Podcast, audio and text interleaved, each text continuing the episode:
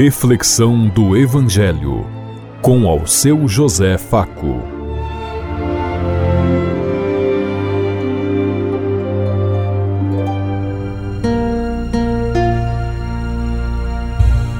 Paz bem a todos os ouvintes da Rádio Construtiva e todas as emissoras em sintonia conosco e o povo que nos ouve. Queremos levar até você uma mensagem de amor através da palavra de Jesus Cristo, hoje no Evangelho de Marcos, capítulo 2, versículo 23 a 28. Terça-feira, 16 de janeiro de 2024. Que a graça e a paz de Deus Pai, Deus Filho, Deus Espírito Santo vos ilumine nesse dia e seja uma boa notícia para todos.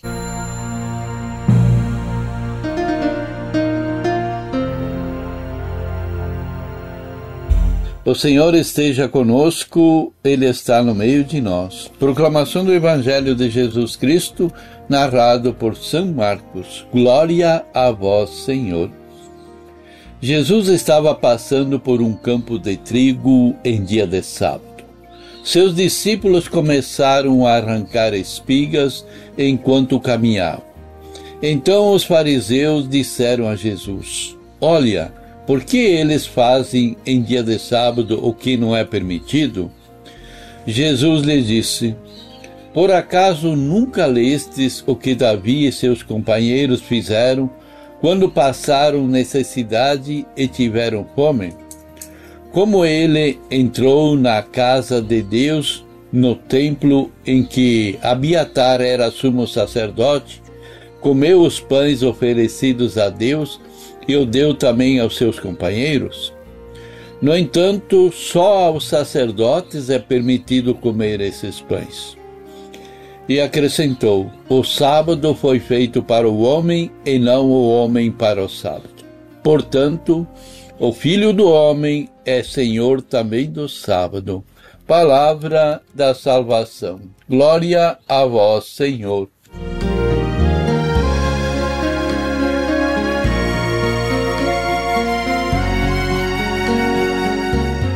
Jesus conhecia muito bem a Torá, o que significa os cinco primeiros livros da Bíblia, o Pentateuco como nós conhecemos. Ele usava muitas vezes própria, as próprias considerações da Torá para ensinar. Os fariseus, como o resto dos judeus, observavam rigorosamente todas as leis contidas na Bíblia praticavam tudo minuciosamente, fazendo daquilo uma norma que se tornava um tornava um senhor e as pessoas escravas. Isso no, no tempo de Jesus tomava uma conotação política séria, porque todos os, todos os judeus estavam dominados pelo poder romano e, portanto, essas leis eram mais um peso que vinha sobre eles.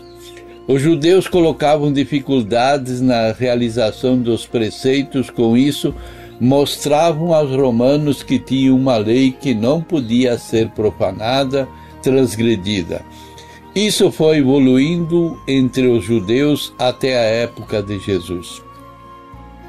Os judeus se sentiam verdadeiros escravos dessas heranças espirituais que eram as leis religiosas. E Jesus estava ali para proclamar uma boa notícia. Não estava para abolir a lei, mas para confirmá-la e glorificar os homens. Jesus quis ajudar a lei para que todos tivessem condições de vivê-la não que ela, ela não poderia escravizar.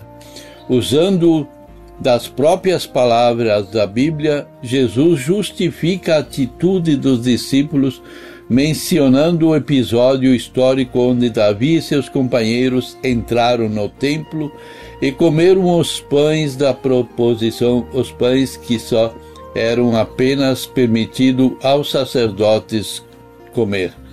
Esse pão era sagrado, tinha mais ou menos o mesmo valor que tem a nossa Eucaristia na celebração da missa hoje.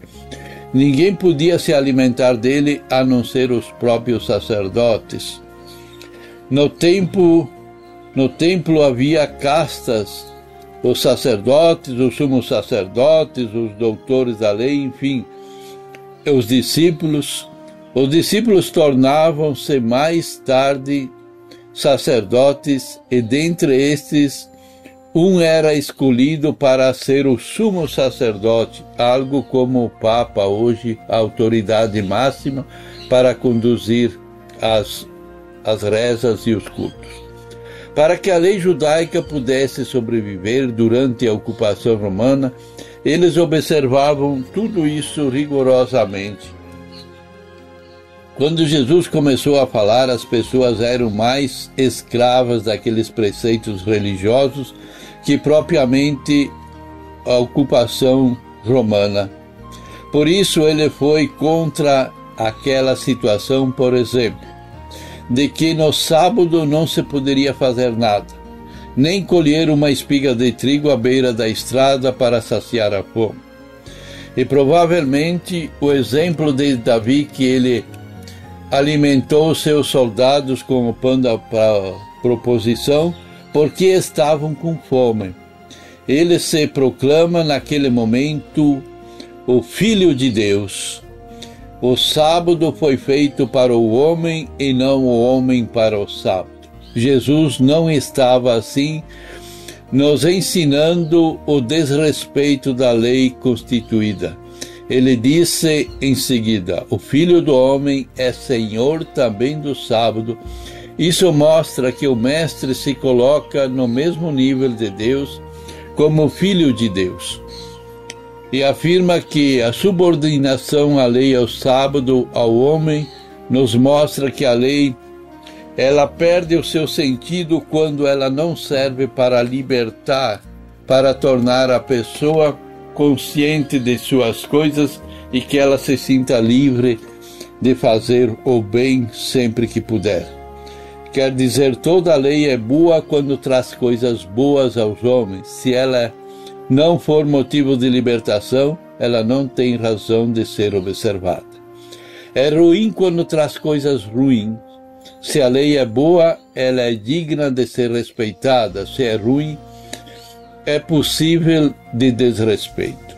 É isso que Jesus veio ensinar para todos que todas as leis, todas as venerações, todos os as motivações de encontro com Deus devem ser sinais sagrados de libertação.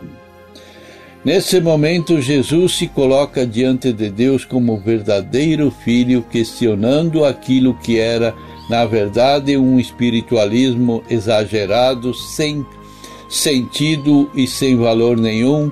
Era muita reza e nada de ação onde havia muita fome, miséria e sofrimento. Nos perguntamos hoje como é a nossa devoção. É só oração ou nós temos ação dentro da nossa comunidade?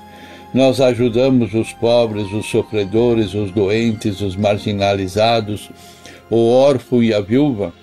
Como é o nosso, qual é o nosso papel na Eucaristia quando recebemos a Eucaristia?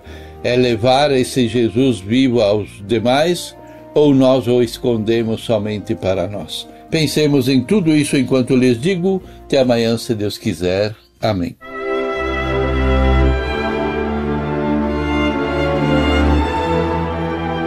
Você ouviu Reflexão do Evangelho com ao seu José Faco.